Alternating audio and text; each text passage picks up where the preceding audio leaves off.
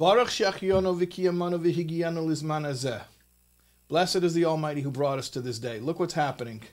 We are finally, at long last, shooting a uh, weekly Torah portion class right here in the redesigned, reconfigured, refurbished Soulword Studios. Just gorgeous. Um, if you're listening on a podcast platform, by the way, I know there are a lot of people who consume our content that way, which is wonderful, especially those who uh, the functionality of a podcast platform is particularly conducive to the to the way they consume content. A lot of people listen to it on the go, but I highly recommend, at least for this class, come take a peek. Come to our website, soulwords.org, and check out this week's episode just to see the background and see this environment that we created, this very highly curated atmosphere of, of, of Torah and Chassidus, and every little detail in the background, by the way, has a has a deep meaning and is helping to create a an atmosphere where the the the look of everything is like attuned to the the, the, the messaging that we, we try to bring you in all of our classes. It's sort of this is a uh, a combination of what we call in Kabbalah oir and kli of light and vessel. So the the room has become like the perfect vessel to c- contain the lights that we're trying to put out with Hashem's help. Anyways, again, if you're listening on a podcast platform, come to soulwords.org and by the way, in general, if you're listening to podcast platforms, come to soulwords.org and see we have thousands of hours of videos. I know a lot of times when you're on the podcast platforms, you only see um, some of our classes or it's not as well organized or not so searchable. Come to soulwords.org and you have thousands of hours of classes. Everything is so easily uh, navigatable and searchable, and we have classes on on everything. So please come check it out. Also, by the way, if you're you're on YouTube, a lot of people see us on YouTube uh, or Torah Anytime is another big platform. A lot of people see us on Torah Anytime, and they don't know about soulwords.org. I'm encouraging you. That's our virtual home, soulwords.org. We're very happy for you to consume content wherever works for you, but come to the website and uh, sign up for our email or subscribe to our WhatsApp.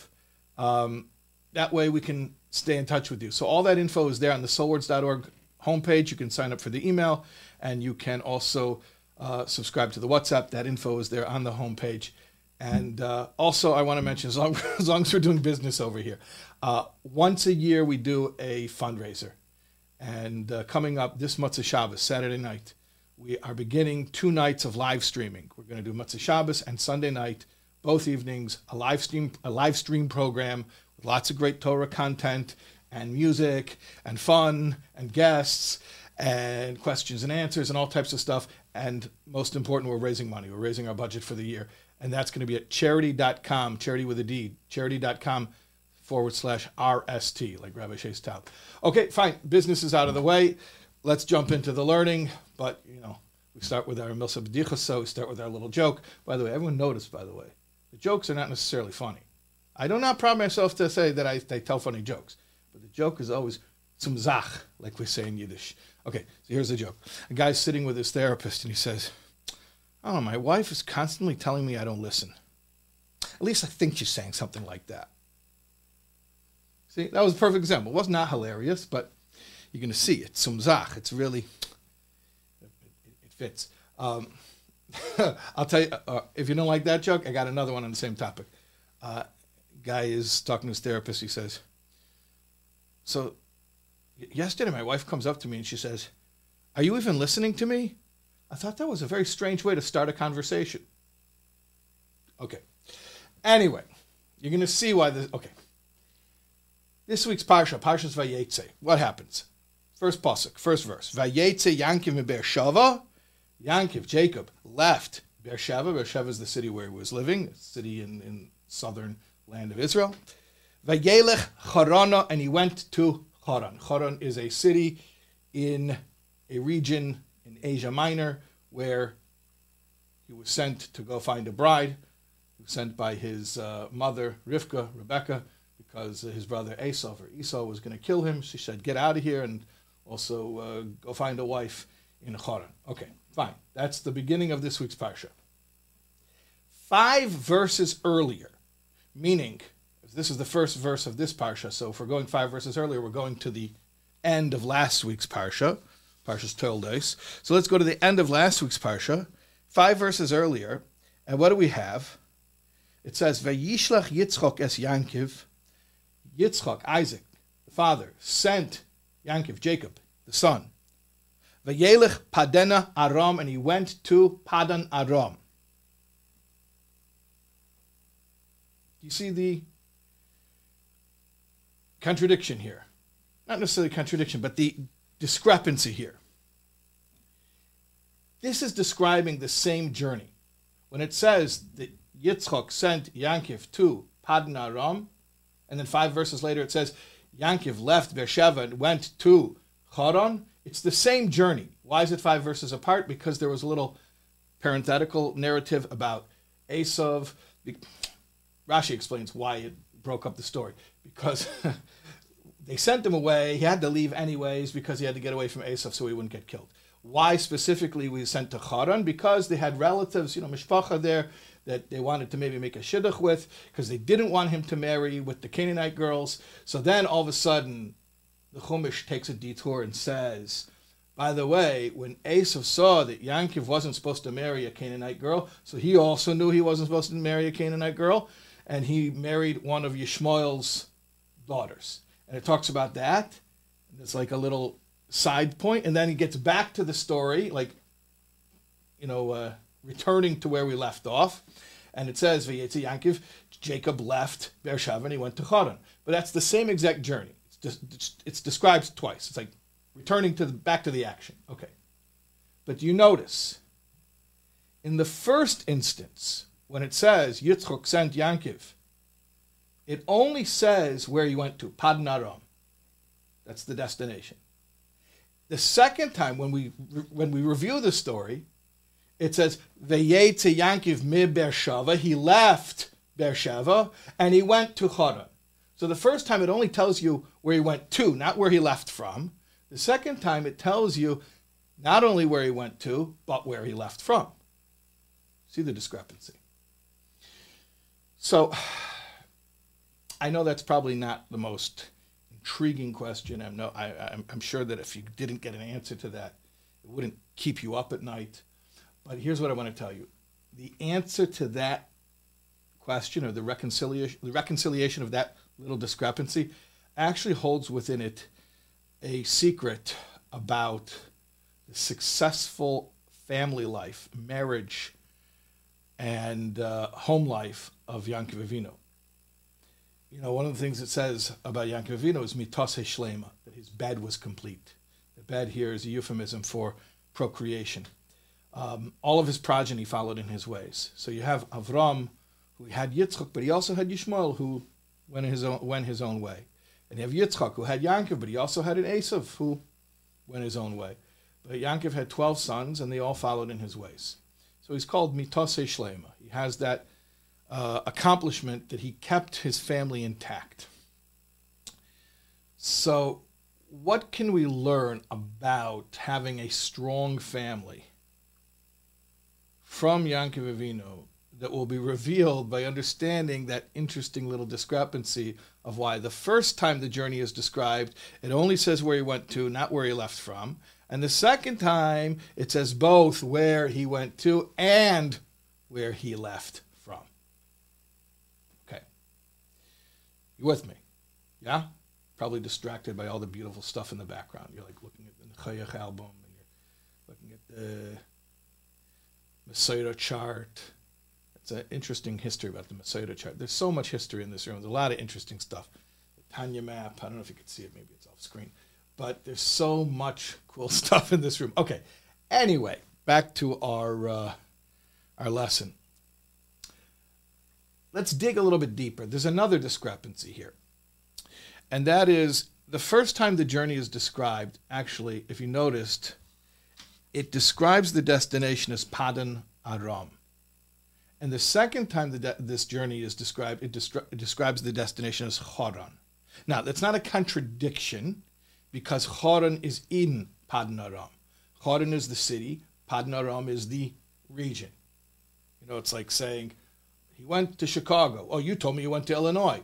No, Chicago is in Illinois. Or like we used to say, just outside Chicago, there's a place called Illinois. Ever heard that before?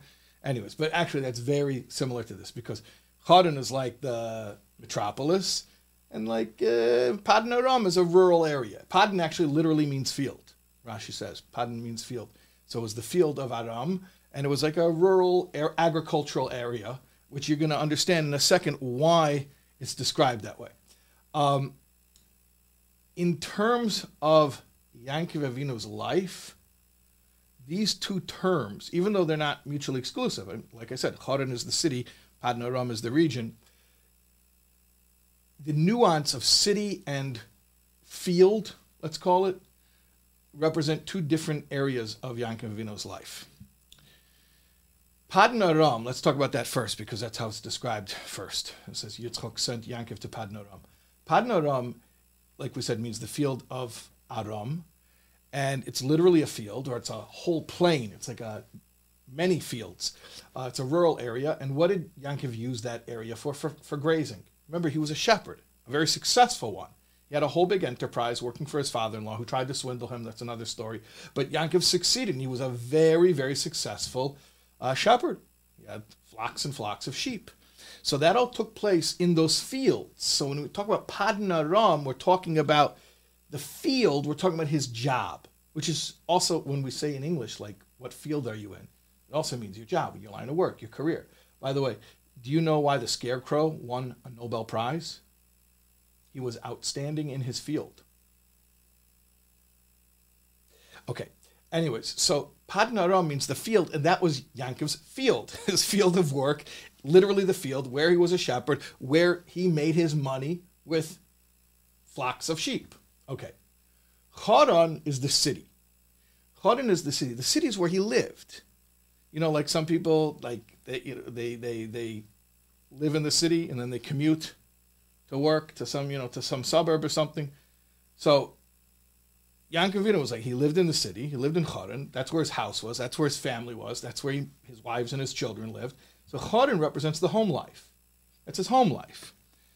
You know, it's interesting. You know, I was thinking, when, you know, one of the security questions that they ask you, it's a common security question is, what city did you meet your spouse in?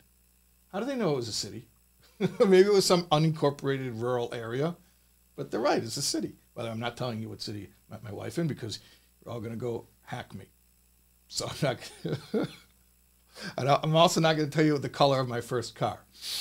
Okay. Anyways, or the first name of my first uh, boss at my first job. Okay. Anyway, um, so Padna Aram is the field where Yankiv worked as a shepherd. Chorin is the city where he met his wives, raised his family, and lived with his family. Okay? So, in other words, let's break it up like this Paddan Aram is work, Choron is home. So you have work and you have home. Work and home. Okay, once you understand this, the whole thing makes sense, starts to make sense.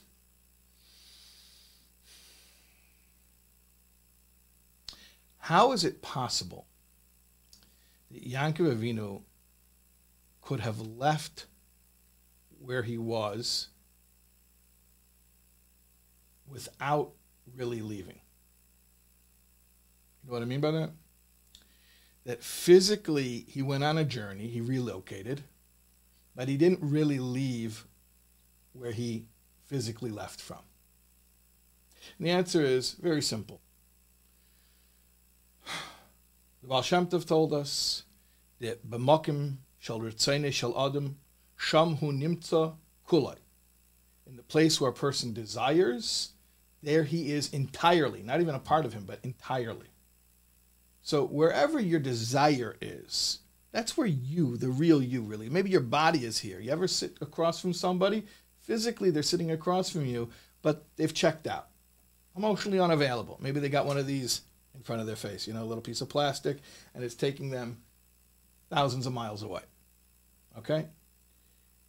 So it is possible to physically be in one place, to have relocated physically, but not to have relocated mentally, emotionally, spiritually. When it says, Vayishlach Yitzchak, talking about the end of last week's parsha, Yitzchok sent Es, Yankiv. He sent, sent Jacob. V'yelech Padena Aram. And he went to Padna Aram. It only says where he sent him to. It doesn't say where he left from. You want to know why it doesn't say where he left from? Because he never left. He never left. He went to Padan Aram. Padan Aram means his field, his job, where he went to work. So when Yaakov was sent to go to work, he went to work, but he never left Beersheba. He never left the home of his holy, beloved father Yitzchak. He was still with Yitzchak. He never checked out. You know what that means? You know, you know, you know what it means to say, you know, oh, he phoned it in. He phoned it in, right? He phoned it in. He didn't even show up. He, he wasn't even here. He phoned it in. It's an idiom. But it means he wasn't there with his whole heart. He wasn't there with his whole presence. That's exactly what we're describing, and it's not a bad thing. It's a good thing. When it comes to making a living, when it comes to earning your livelihood, there's a saying.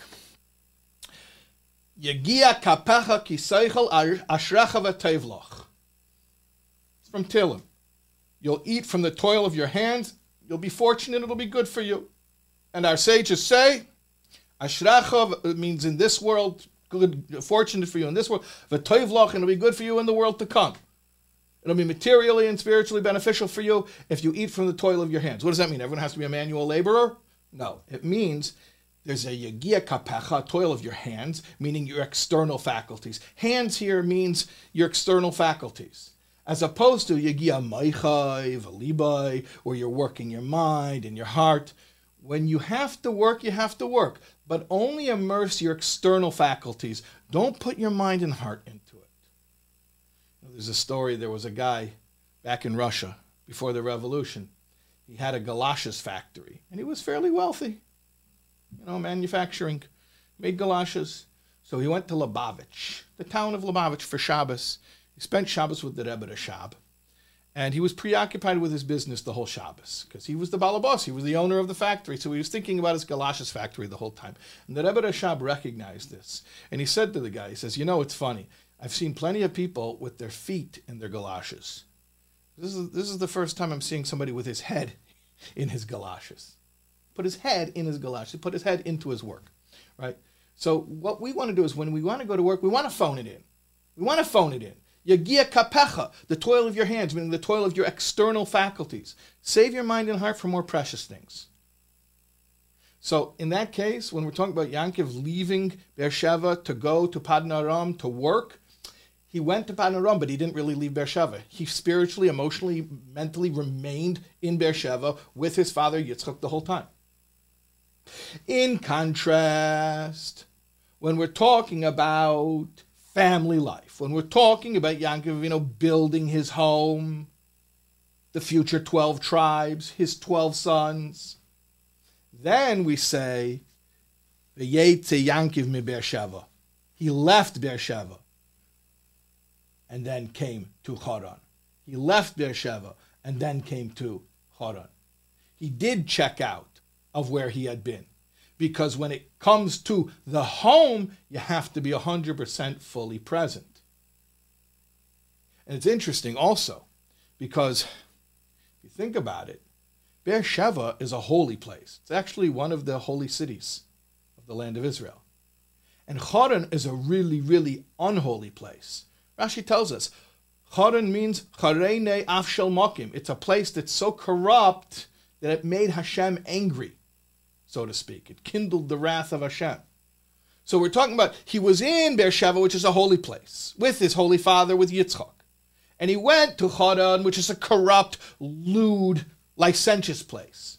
And yet we're told he checked out from where he had been and fully put himself into where he had arrived.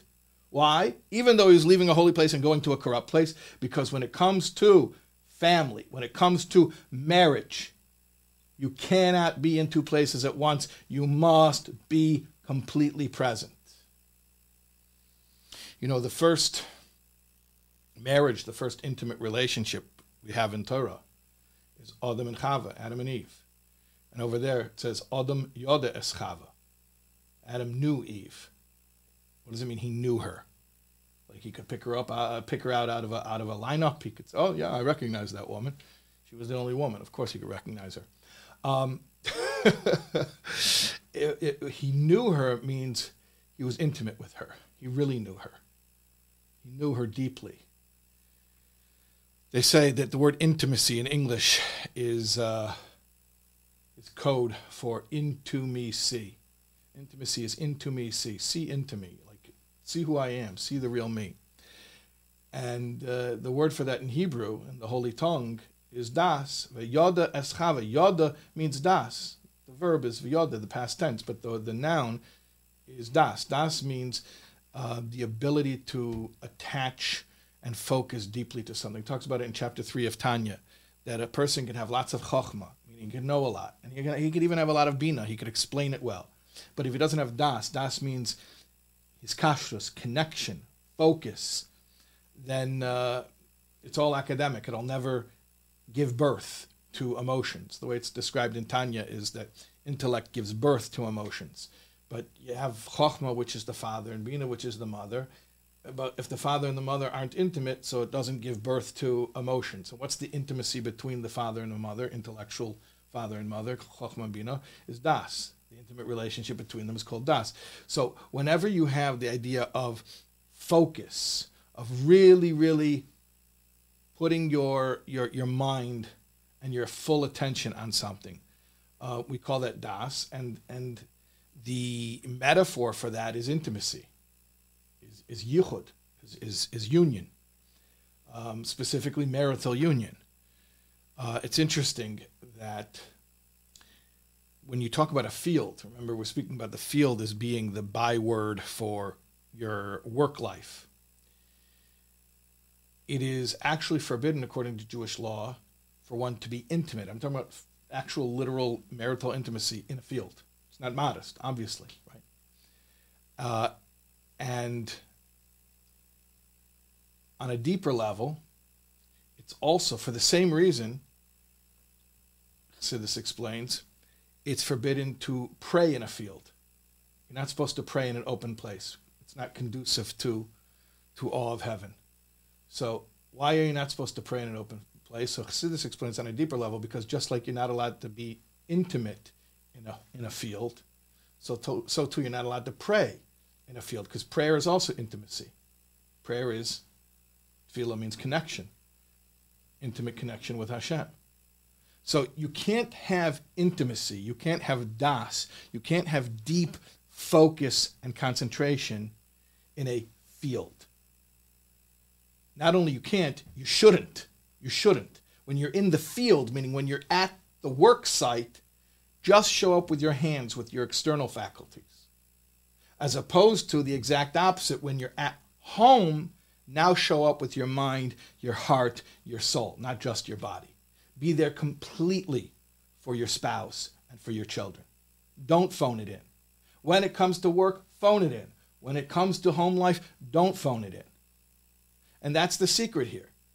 When it says that Yankov went to Paddan Aram, it only says where he went to. It never says he left Beersheba because every moment that Yankov was in Paddan Aram, meaning the actual Paddan, the actual field, doing his shepherding stuff, he was he was with Yitzchak in Beersheba.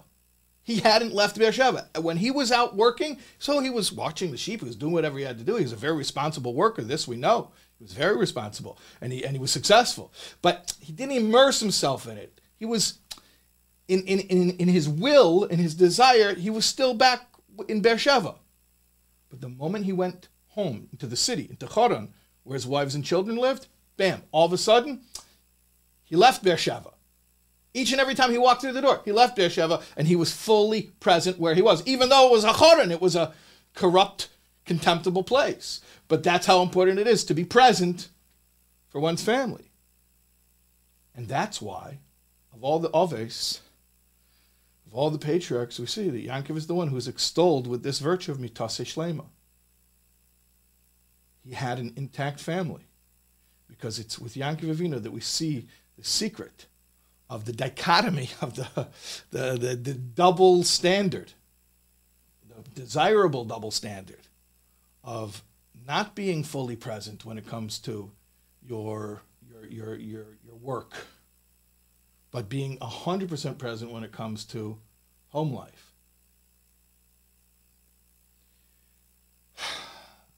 So how about a little homework? No pun intended. Or, yeah, maybe why not? Pun intended. Little homework. Question is, is the emphasis on the, the word home or the emphasis on the word work? the emphasis is on the word home. Here's some work that we can do at home.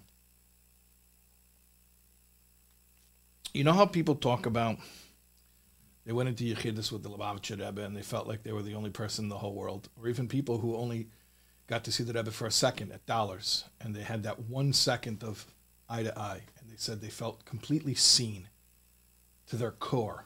It's a common experience people report. How would you like to be that to the best of your ability for your loved ones? How would you like to be able to look at your spouse, at your children,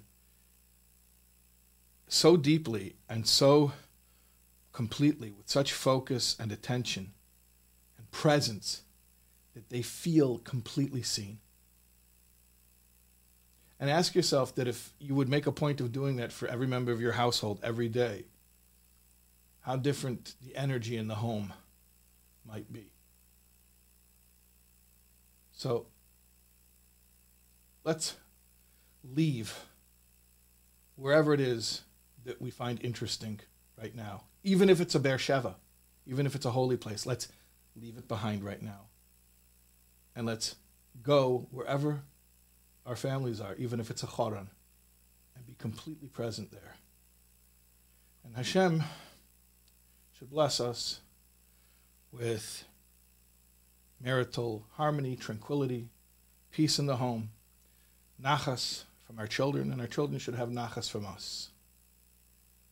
Again, thanks for joining us in the Soul Word studio. And God willing, we'll see you at the live stream, the yearly, annual, annual, yearly Department of Redundance Department, uh, repetitive redundancy. We're going to see you at the live stream, Motzei Shabbos and Sunday. Um, at charidy.com slash RST, charity with a D.com forward slash RST. Uh, and uh, again, check out soulwords.org. Okay. Thanks for joining us in the new studio. Hope you like it, and uh, God willing, we're going to bring, bring you a lot more content from here.